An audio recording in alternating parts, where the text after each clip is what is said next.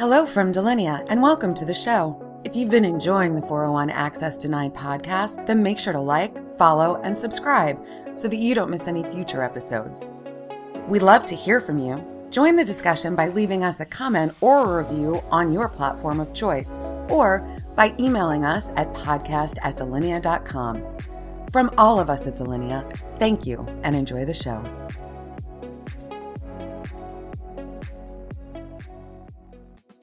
Hello, everyone. Welcome back to another episode of the 401 Access Denied podcast, uh, brought to you by Delinea. And I'm the host of the episode, Joseph Carson, Chief Security Scientist and Advisory CISO. And it's great to be here with you today. We have an exciting topic and a very important topic for many organizations. And I'm welcomed by an awesome guest, uh, Dara Gibson. Welcome to the show. Um, if you can give the audience a little bit of background to who you are, what you do, and uh, some fun things about yourself. Absolutely. So thank you so much. I'm joining actually from Phoenix, Arizona, where it's still 115 degrees out, even though it's October, right? It's incredibly warm summer, but we make it through. And each year we always threaten to move. But I have been in cybersecurity a little over five years, and I found my niche of cybersecurity insurance. And the, my point in doing that was to really align with the expectations of incident response and through that, I had to learn the language of cyber insurance and understand a claim and a regulatory and a claim, you know, adjuster and mm. how that fits in with the incident response. And through that, I became a certified cyber insurance specialist.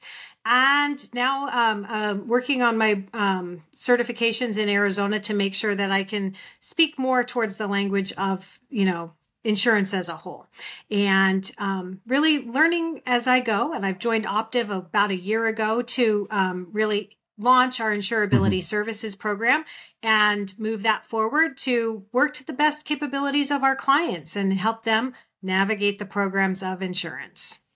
Fantastic. Well, welcome to the show. And I think this is a really important topic for today. So, you know, um, cyber insurance is something that many organizations have realized that it's it's a must have you know it's it's mm-hmm. almost you know it's almost as mandatory as you need car insurance you know uh, when when bad things happen you need to be able to have the money to recover and continue your business and you know the realization that you know when cyber attacks do happen they are very costly and very impactful to the business and the last thing organizations want to be doing is taking away from the business revenue in order to keep the business going uh, because sometimes that's their you know the, the, the revenue they have to grow to to operate uh, to continue providing services. So something become very important. What have you seen for organizations? You know what, what what's the motives that organizations have uh, for obtaining cyber insurance that you've seen well, um, actually, COVID, the when everybody made that transition to work from home, then the insurance companies had to really transition their expectations. Mm-hmm. So a lot of people at you know back five years ago were like, "Oh, I have insurance, I'm good," or "I have cyber controls, I'm good. I don't need both."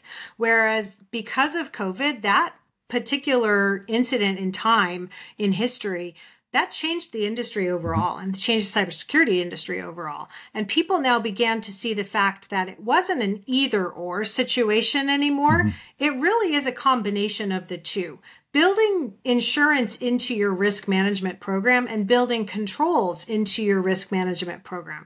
That's where the benefit actually truly came because people can truly really withstand that event mm-hmm. a lot more securely now because of the fact they've put those um, cyber measures into place and they've also put the cyber insurance into place. So that financial risk as well as the mitigation of the mm-hmm. security risks have been you know diffused a little bit. Absolutely. I think for many they realize that you know organizations who've had cyber incidents, um, especially you know a lot of the increase in ransomware over the you know recent years as well, in conjunction with people working from from you know from home and remotely, that increased those risks and the exposure that organizations had from ransomware, and as a result, organizations have realized that when those do happen, it is very costly. It's very expensive. Um, incidents are not cheap, and when they do occur, uh, they dig into a lot of the, the company's profits and, and, and money. And they realize that they need to have that offset of you know financial safety net for say you know that ability to make sure you've got some funds that you can dig into. Um, many years ago you know this was you know it wasn't something that organizations struggled with cyber insurance because years ago it didn't cover the let's say uh, the tangible value of data. It was very much you know tied to the assets themselves Um, right. And that has definitely yeah, changed. I mean, be, even ba- dating back to the 90s, that's where, mm-hmm. you know, the concept of data insurance came into play because you were protecting credit card information yep. and making sure that that financial transfer was taken care of back in the 90s. It wasn't until the, you know, late 20 teens that mm-hmm.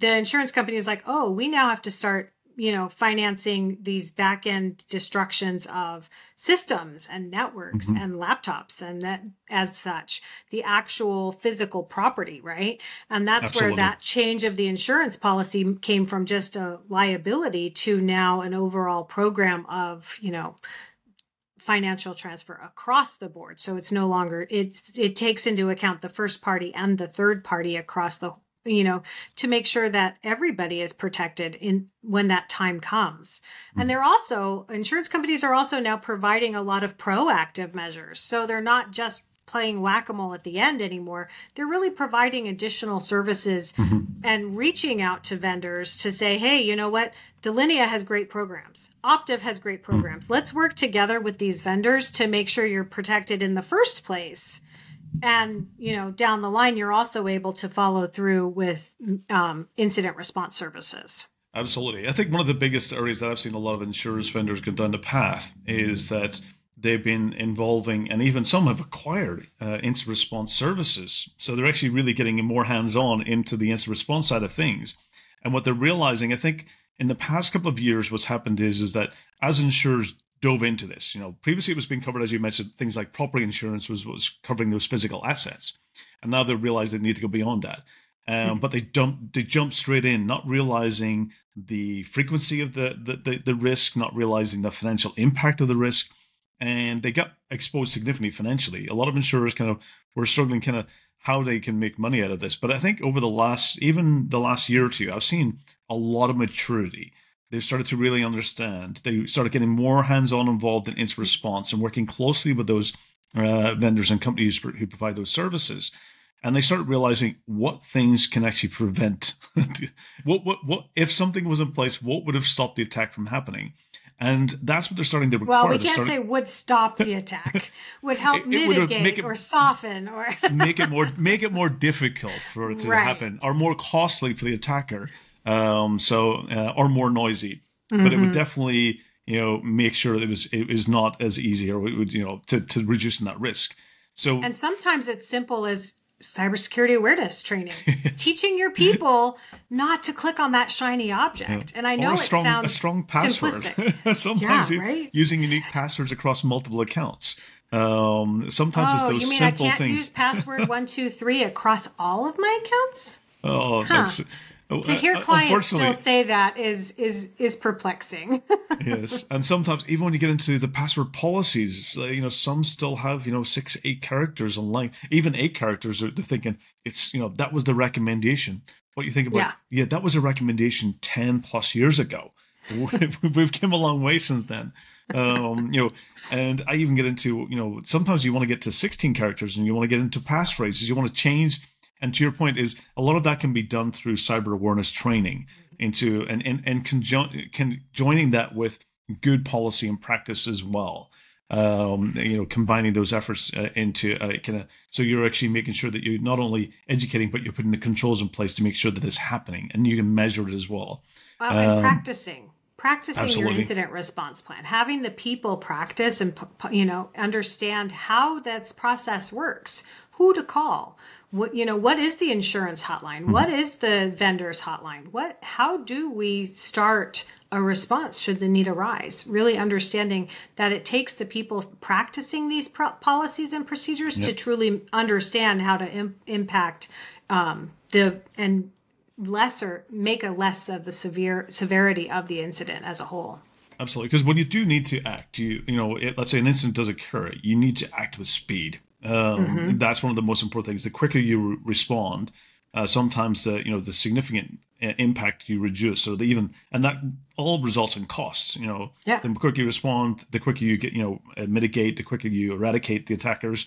Um, you get back to operation. That all has a massive cost and and time uh, can make a huge difference. Sometimes I've even seen it, you know, making a difference of hundreds of thousands of dollars in even millions. Um, mm-hmm. The quicker you respond. And this gets really important, is that when you do sign up with insurance policy, a lot of those policies do determine, you know, one is how you respond to incidents, um, uh, which vendors, you know, might be certified as incident responders. So you want to make sure that um, you have a, you know, if, if the insurance policy says here's vendor A, B, and C that you're allowed to work with, you want to make sure you've got a relationship. You, you don't want to be the first time you're calling them is when an incident occurs. You want to actually, to your point, simulate it, practice it, know what things they they will expect from you. Um, what what areas do you kind of recommend the audience? You know, if you do get into the situation where the policy, you know, the insurance policy is saying, here's the vendors. Um, what would you suggest? You know, some of the the preparation they get prepared for. Well, and also understanding that you may have already built a relationship with a, a, a vendor that may not be on that incident response panel. Talk to your insurance company, talk to your broker, talk to your, you know, the carrier as a whole. They may that company may already have insurance rates already pre-approved. Mm-hmm. They, they so they may not be on the vendor panel, but they are already approved to be the vendor responder, mm-hmm. and that gives the the ability to utilize somebody that you already know and trust and can utilize and you can use them in your incident response. They may not be able to do the forensic side of the house because you mm-hmm. always want that third party uh, agnostic viewpoint of the mm-hmm. forensics, but you can have somebody do your remediation and restoration based on your ex- your trust of your mm-hmm. relationship mm-hmm. that you've built. Again, this goes back to communication. Coach K, um, the basketball coach in the U.S., said, you know, communication is key, and understanding that is across the board no matter what sport, industry, business, it's communication and talking to your insurance carrier, talking to your breach mm-hmm. coach, talking to your own internal stakeholders. That's where this comes into play and understanding how you work together and communicate mm-hmm. these processes um, is the first step. Yeah. And it was an interesting thing is, you know, there's been a lot of chatter in the last year um, around, you know, when an incident does occur, a lot of sometimes compliance will determine, you know, such as I'm based in, in, in EU, compliance will say you need to follow GDPR. Therefore, you need to notify Data Protection Authority within X amount of time, 72 hours. Mm-hmm. And now you're seeing insurance policies were saying before you actually do anything, you need to contact the insurer before you do anything else. And I've so I have numerous conversations with different insurers about this, you know, particular clause that they're adding in in the policies. It was really interesting that they were coming back and saying, actually, what that really does mean because because there was a lot of confusion in the industry because at your mm-hmm. point the terminology sometimes is very different when we talk about in security world and the terminology in the insurance world are not the same and that's oh, yeah. one thing i will say is make sure you're on the same page of when you do sign a contract or you do get an insurance policy make sure you're on the same page about what the terminology means because sometimes we might be talking about two different things and this specific area uh, in the response you know who, who to report it to first Mm-hmm. So the insurer did say, so when, when they shared with me some of the process, they said that actually what they mean by that is that if you incur costs before you contact insurer, that cost that you incur beforehand may not be covered. Mm-hmm. So that's what they're getting into the point is that they want to make sure that you know they're involved and when you make the claim, it's anything after the claim that's covered. So and, and some things might be covered before, depending on basically how they define that policy. But it, it's not to say that you won't get covered. It's to say that they want to make sure that any cost that you know is covered is, is part of the claim process itself. So that's one thing they did clarify. Another they all, and they also have relationships with the outside vendors. So mm-hmm. you may have paid X dollars and they've already built a relationship for Y dollars. So it's Correct. it's that slight difference that they're like, well, we could have covered this, but we can't cover that. So Correct. that's where understanding the terminologies and what's actually documented is yep. is critical. Yeah, and even some of the policies, even there was even the discussion online, the social in the past year around. Uh, it was interesting because some companies who went down the path and they got they got uh, insurance, and in the insurance policy they specifically focus around data recovery and mm-hmm. remediation. Mm-hmm. And uh, what they started realizing was that in the IT and security world, data recovery and remediation insurance policy, uh, insurance policy, their understanding of it means that it's actually restoring data. In the mm-hmm. insurance world, um, it could also mean paying the ransom. so right. there was this, there was separate understanding about what data recovery meant. Um, and some people will have a ransom portion of their policy, correct. and they've completely segregated that out out of their you know data recovery part. Correct. So. And as it gets into is really making sure, that, and, and the point of that uh, specific clause is to make sure that you're on the same page as the insurer when you're talking about what data recovery means. So getting mm-hmm. into the fine print, getting into the details. Um, and this brings me to the next question I've got for you is around. Well, hold on before you go into absolutely. that next point. Is make sure that when you're talking on those communications that you're including mm. your legal provider, absolutely. you're including your insurance provider, you're including your vendor, so everybody is understanding the different terminologies and where each point lands. Absolutely, so. because they come from very different viewpoints into mm-hmm. you know what uh, what security is, and they come yep. from a very much a traditional insurance background. Um, mm-hmm. Now they're bringing a lot of security experts in house as well uh, to really help with them the terminology also and, and make mm-hmm. sure that it is aligned. Um, and this brings to another, another major topic, which is around exclusions. Uh, which has been getting a bit, you know, over the year they've had the standard exclusions in place, uh, my background, my first introduction into cyber insurance was in the maritime industry, ironically, and it was mm-hmm. uh, a good. My my kind of time and that goes back into the early 2000s. So when when when let's say one when ransom meant that it was a pirate uh, attacking a vessel. And and that vessel had uh, you know uh, been attacked, and therefore a lot of it was, of course, the the the shipment, the containers that was that ship was mm-hmm. carrying. But it was my introduction into what insurance meant and in a lot of those piracy claims, it was this exclusion of terrorism and active war and stuff like that. And we're starting to see those types of, you know, they've been standard in insurance policies oh, for years. For centuries, yeah. Absolutely, for a long, long time. Um, but now, they've, of course, they've been added into the cyber insurance policies quite frequently. And we're starting to see how that's playing out. There's been some massive cases uh, over the years. And I think the one that was notable early this year was the uh, Merck case with NotPetya Mm-hmm. Um, and that would made pretty big headlines because it did mean that you know uh, in that case the way that the Supreme Court actually viewed it was that Merck was not a legitimate you know military target. So therefore, an act of war clause in an insurance policy would not be justified. Um, and it set up the two camps, those two two camps that went separate directions in this, which meant that companies. So the insurers are thinking about, well, okay, okay, any company we've insured that is not a military government legitimate target that puts that clause at risk that they may not have had the the the, the way out that they may have assumed. Because and to be honest in almost all cyber attacks we can have some type of attribution back to nation state which is which is unfortunate you know uh, whether or not those criminals are acting as mercenaries or organized criminals or nation state backed.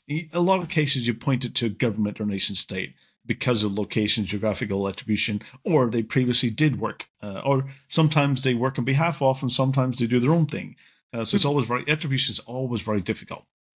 Um, but then you got the other side of the camp, which is that these organizations who also have parts of their business as those military and government contracts, and now the clauses they're thinking about, well, okay, those clauses will apply um, and they're starting to think about. It. So, what what what's your view around the exclusions, and what what other types of exclusions have you seen been put in policies?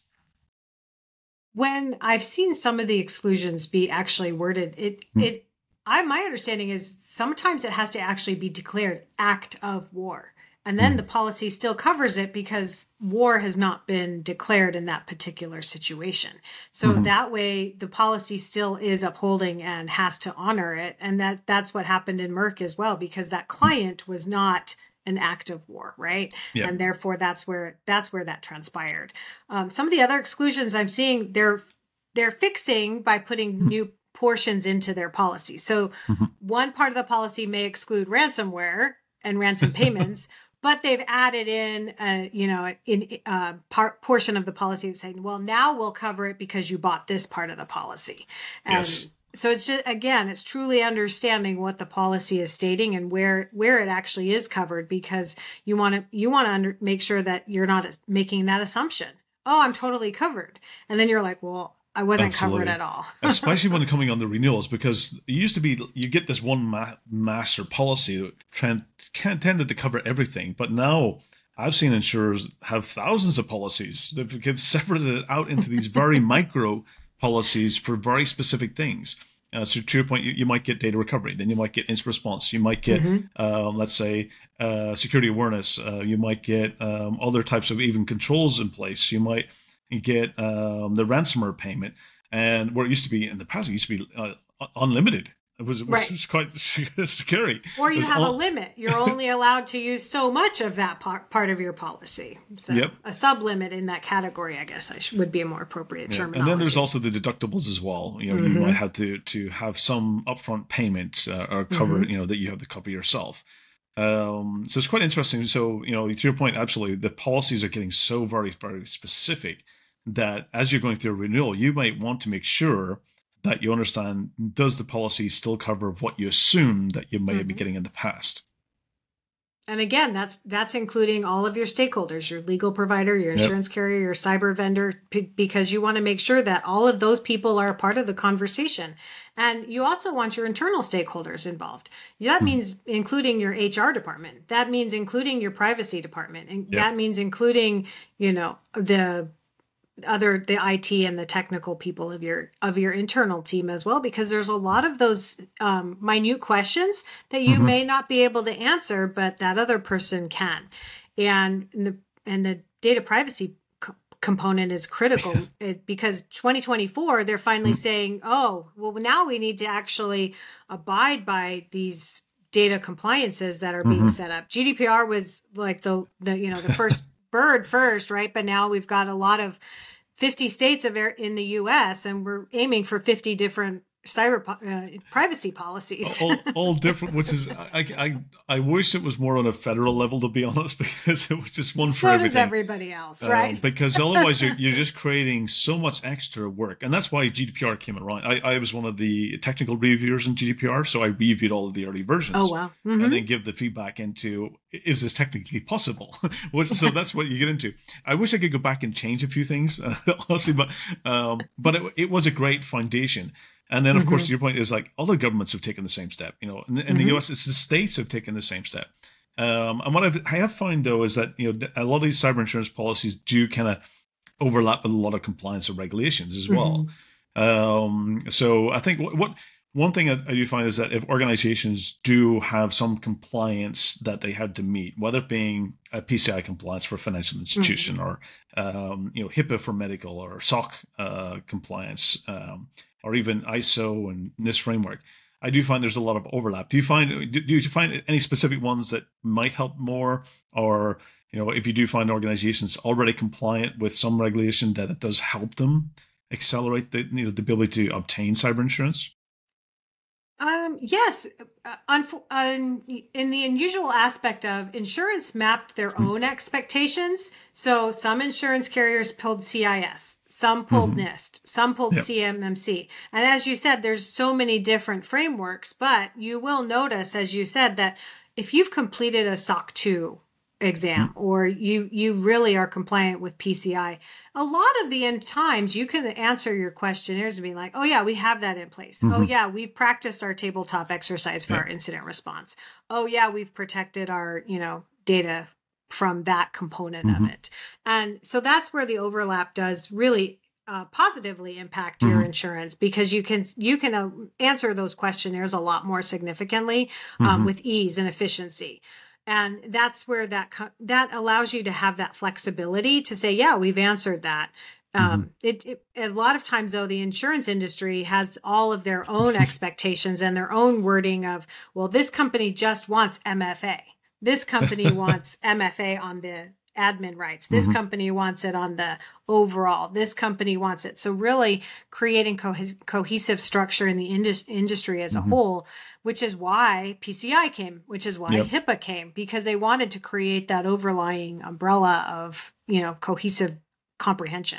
And I think we in the next few years we'll see that with the insurance Mhm. industry as well because there are so many frameworks and controls that you can put in place and just because one person names it one thing and you know with the fancy acronyms that everybody Yeah. likes to appreciate right they, they all can have the same broad understanding I think that would be great, actually, to come, you know, to have a con- consolidated insurance industry framework Mhm. that basically means that, you know, it also means it makes it easy transferable. Maybe one year I decide to change insurers.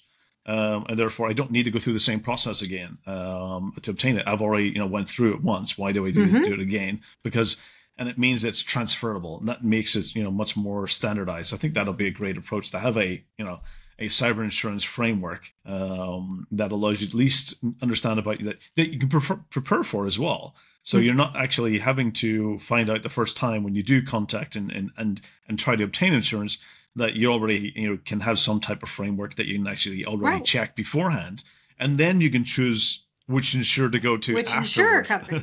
Yeah. So, so well, absolutely, that makes a lot of sense. Look at the auto in- industry. The auto industry says you have to have airbags, you have to yep. have seatbelts, you have to have brakes in your car, right? And then so now we're in the same situation with the the cyber insurance industry saying, you know, you've got to have these controls in place. It creates a better security framework. Absolutely. You know, rather than one insurer saying you need brakes, but you don't need an airbag, and the right. insurer saying, you know, you need a, an airbag, but you don't need a seatbelt. So um, a standardization does help, and it means that you know, expectations are a lot more mm-hmm. easier to follow. Um, what types of what types of security controls are being required? What, like you know, what solutions? You mentioned MFA. Um, uh, what other types of things are you seeing insurers uh, require in order to become insurable? Detection and response really understanding that the, your endpoint agents or your network agents have that detection and response capabilities and sometimes it's easy enough just to have it have it managed by an outside mm-hmm. vendor because now you're completely covered 365 mm-hmm. some businesses you know you're still going to close at five o'clock and your security guy may leave at five o'clock well after at 6 p.m the threat actor knows that fred went home and so you if, mm-hmm. having that overall 24-7 capability of detection yep. and response is crucial absolutely um, cybersecurity awareness training i've seen on multiple insurance mm-hmm. carriers uh, that's one of the key elements um, one, as I mentioned, one coming up is privacy for 2024, mm-hmm. because a lot of lawsuits came into play, and it wasn't the ransomware or the business email compromise this year; it was the lawsuits from the privacy regulations. Mm-hmm. And so, insurance is now responding and saying we need to be better at privacy compliance mm-hmm. to make sure that that's also covered in the insurance policy as well. So, I mean, uh, there's so many so many aspects of it. Net, yep. um, MFA, privileged yeah. access management. Privileged access. Ha- I've seen. I've seen about. Uh, it's like you know the more mature policies. I've seen privileged access management becoming mm-hmm. mandatory. Um, some of the other insurers are still catching up. They're not quite there yet, uh, but they are starting to update their policies to start including more. Well, of, and the and the uh, insurance needs industry needs to understand that that's not a light switch. If yeah. you have a multi-billion dollar industry, you can't just turn on your privileged access management. That takes months to deploy and implement mm-hmm. and make sure it's fine tuned to make to make sure it's working to the best yep. capabilities of the of the program. So that's where the insurance industry is going to have to have mm-hmm. flexibility and say, okay, this company is working on it. They are deploying it. They are making sure it's in place, mm-hmm. and um, and have those be the course of action that's a yep. positive realm. So what what what types of if an organization is going down the path? You know, one of the other things I mentioned, you know, as well is that you know most organizations uh, their their security team is is you know twenty percent of one of their IT resources. it's not, sometimes it's their part time job or just a, a, a, responsibility that they have. Uh, so I think it, for many, it's it's important to get outside help. It's important mm-hmm. to partner with with a provider who can provide and more you know was it uh, 24 7 you know 365 mm-hmm. and also in, in, many regions sometimes you're located to headquarters but you might not have uh, resources available to all locations. Right. Uh, so it's really important to make sure you've got availability there. Um, the next area is, is what types of resources does an organization need to get cyber insurance? You know how and roughly how long does it roughly take? Um, is is it you know is it like a you know, couple of weeks? Is something you, you do self assessments is it do you need to involve multiple departments what what type of uh, kind of resources would the company you expect? So our um, Optiv in particular hmm. has noticed that a lot of our clients are getting their renewal notices 120 days out, which gives them the flexibility to utilize Optiv to say, "Hey, help me with this hmm. program," right? And hmm. um, so 120 days is a long time because the insurance companies are now looking and saying, "Our questionnaires are no longer just 10 questions. It's mm-hmm. not a 30 day portion. So 120 yep. days is where they're looking to say, you know what, that gives the clients the opportunity to look at their program and mm-hmm. understand where are their gaps? How can mm-hmm. we remediate these gaps and put the appropriate measures in place to mm-hmm. make them more insurable and and and have that insurability concept. So I've seen, you know, some companies out at 120 days, mm-hmm. others are still at 45. Yeah. but um, really giving that strong code of here's your renewal date. That's a highly that's a, that, it's a good time. indication about what you're typically expecting. 120 days mm-hmm. is you know it's a long time. I've I've seen similar. I've seen you know, on the on the smaller side of things, you know the the, the small companies doing self assessments. I've seen it take you know anywhere up to a month. You know sometimes mm-hmm. it's very mm-hmm. quick. Um, uh, but on the others, the larger side of things, I've seen very very deep risk assessments, uh, third party risk assessments, penetration mm-hmm. tests, um, and seen you know even up to six months plus uh, where it's taken to get uh, cyber insurance, and and and sometimes you know they they might some organizations might not, not even get it because insurers yeah. are becoming more selective, um, or they're um, getting a very small policy. So yes. where, where they may have gotten 10 million in the past as a part of their mm. coverage, now the company's saying, okay, well now we can only do five. Yep. And that's where you now have to find a second insurer to do your tower policy and build back in additional Absolutely. policies to get you back up to that 10 because you still have a business that's growing and thriving. You so you can't minimize your coverage. You still need your, you know, your larger excess policies. Absolutely. But, and you also, you know, you also have to understand that it's not just the the secure the maturity of the insurance company mm-hmm. it's also the the company that the insured po- company that's becoming the yep. client, right? Because they could be a smaller one man shop and they're not going to take 120 days to renew their policy. They're mm-hmm. going to be able to do that self assessment on the on the website and truly understand. So it's the maturity of the insured client as well as the maturity of the insurance company. Yeah, I've seen you know a lot of organizations with many policies uh, to cover mm-hmm. different things, um, and a lot of some some of the times it's due to the complexity of the business. Yeah, um, you get large pharmaceutical companies that might have something for here's our medical machines line of business, and therefore it's a different risk than things and like this you know, cybersecurity policy covers that portion of our business because it's yeah. more specific to hardware, to the asset. Mm-hmm. It might be property and the operational technology correct, portion correct. of it, mm-hmm. versus the, the, let's say the you know you know biomedical side of things or you know vaccine side which is much more on the data side um, therefore you need to or have the you know, intellectual it's, property side the intellectual property the algorithms and stuff mm-hmm. and the mm-hmm. math uh, you know that makes it happen so therefore it's a very different type of policy as well so i've seen organizations that you know do have many different policies that they have to mm-hmm. look into um, and sometimes many different teams that has to work on it uh, so it can take a lot of a lot of time resources um, what what are other things you're seeing? What's the trend that you're seeing in the industry? What's what's what's looking forward in the future?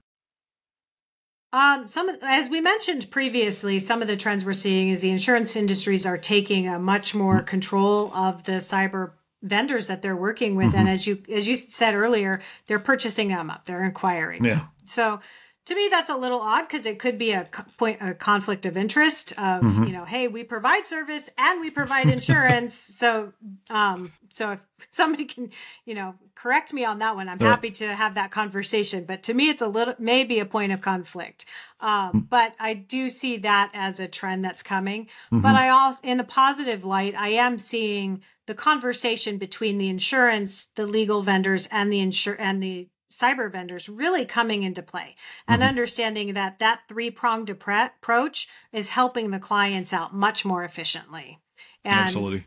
creating a strong foundation in the front end helps them in the back end especially with the new SEC regulations coming to play mm-hmm. for publicly traded companies in the US that That's significant. that 4 day that call that time frame is significant so they're going to need a lot of measures in place and a lot of phone numbers on hand to make that come into play. And you want to have a practice because to, to meet that four day, you will not do it uh, without mm-hmm. practice, without simulation, without having those relationships and connections and, and the context. Uh, it's it's going to be difficult. I've seen organizations even trying to figure out after a month what the yeah. root cause of the incident was, um, let alone four days.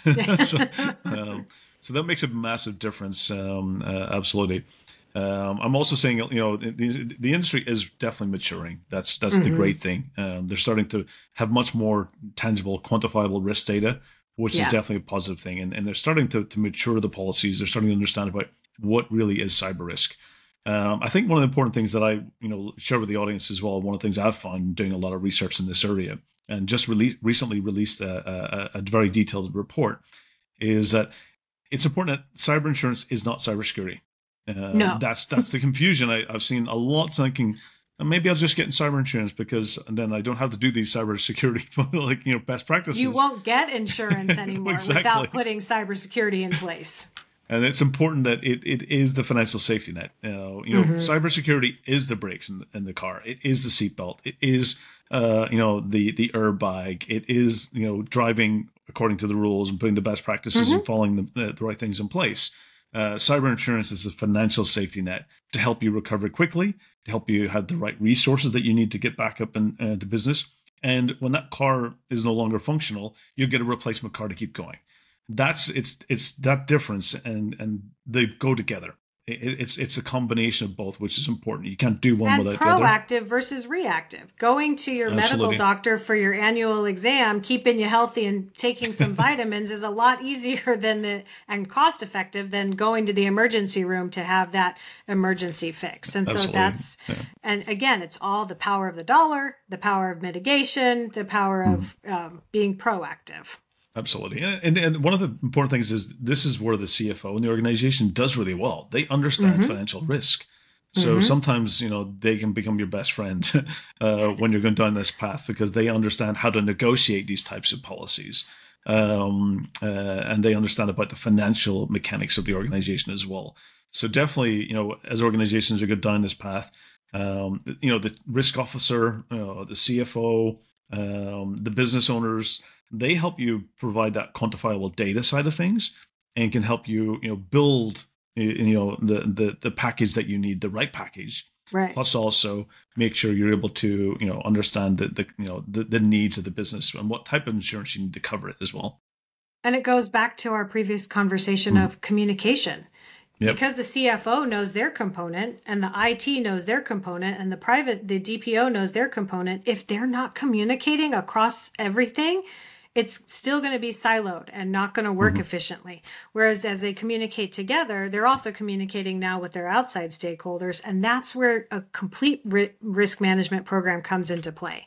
And Absolutely. I think that's that communication is, you know, what makes the policies that much stronger and this is this is a great opportunity to break those silos down. Mm-hmm. It's a great opportunity to have those conversations uh, and, and and and you know get to the point where you're all working together. You know, and, and, realize that cybersecurity is no longer just an IT problem; it's actually a mm-hmm. business cross-functional problem. It's a business and therefore, risk. we need to work together in those areas. Mm-hmm. Um, so I think that's definitely you know a, a great. One of the things is also I've seen is a lot of boards requiring the organizations that they represent because they might sit in multiple boards and they're hearing it from other organizations. So you should be prepared that when your board meets the next time, that the question that CEO or the question the board might have from the CISO or might have from you know the director you know of IT and security, they might have the questions about what is our situation with cyber insurance? Uh, do we have it? And and if we don't, what are we going to do about it? So be prepared that those conversations right. will will happen. Um, and you want to already, you know, if you if if you haven't done the path, you want to make sure you're already starting to think about it and start inquiring and and at least becoming knowledgeable about mm-hmm. what it mm-hmm. means, what what the terminology means. So at least when when the CEO or the board comes to you for those for those answers, and they want the answer, they want answers. They don't want you know. Uh, and they don't say, want oh, all the fancy oh, acronyms. They don't want all the high level, you know, intricate knowledge, you know, yeah. language that you're like nobody else understands. They want to understand where you're coming from. Absolutely. Uh, Dara, it's been fantastic having you on. This has been a really intriguing, exciting conversation. Great something that organizations uh, definitely will have that. Any any final path or, or, direction you would you know have to the audience? What you know, what would be the first step? What would be the first thing that they should do? Um, either if they're coming up for renewal, maybe they already got a policy, or they're going down the first time.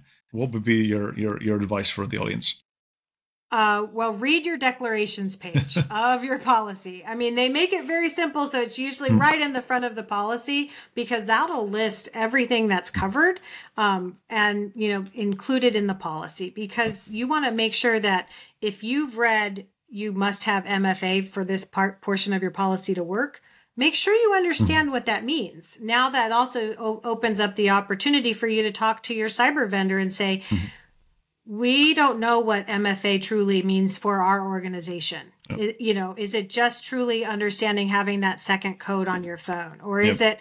it is that you know is there a token? Is there a, a you know have know and mm. you know understand where does this come into play? So having that understanding what your declarations page mm-hmm. says and understanding what it means for your organization, that's where your first step lies. Absolutely. And then in a, in a cyber event, knowing the the numbers to call, mm-hmm. the who to contact, makes yeah. cuts down on that business and having, interruption claim. having it offline as well and a backup or printed sometimes because uh, I can tell you many times I've involved in incident response where the actually incident response plan is also encrypted with a ransomware.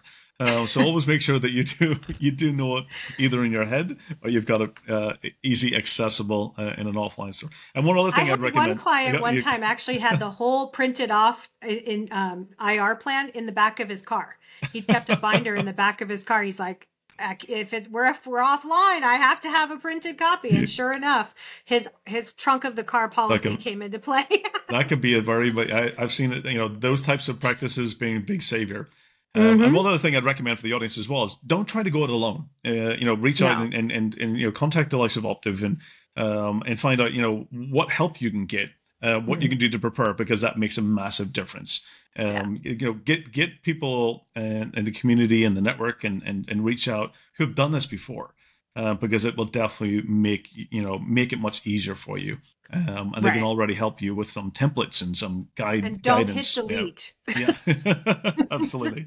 So it's been fantastic having you on. I've really enjoyed the conversation. Really excited. Um, me too. Thank you for the, having me. It's been a pleasure. So for the audience, again, you know, this is the 401 Access Denied podcast. We're really trying to bring you educational, knowledgeable, thought leadership content, and I really do hope that you find this valuable and insightful. Uh, again, tune in every two weeks. Uh, we always have a great guest and exciting topics. And again, you know, stay safe, take care, and uh, look forward to hearing from you again. So take care. Thank you. Bye bye. This podcast is brought to you by Delinea, the number one privileged access management solution for enterprises with complex hybrid IT environments. You can get our free ebook, Privileged Access Management for Dummies, by visiting us at delinea.com slash PAM for Dummies. That's delinea.com forward slash PAM, the number four, dummies. From all of us at Delinea, thanks for listening.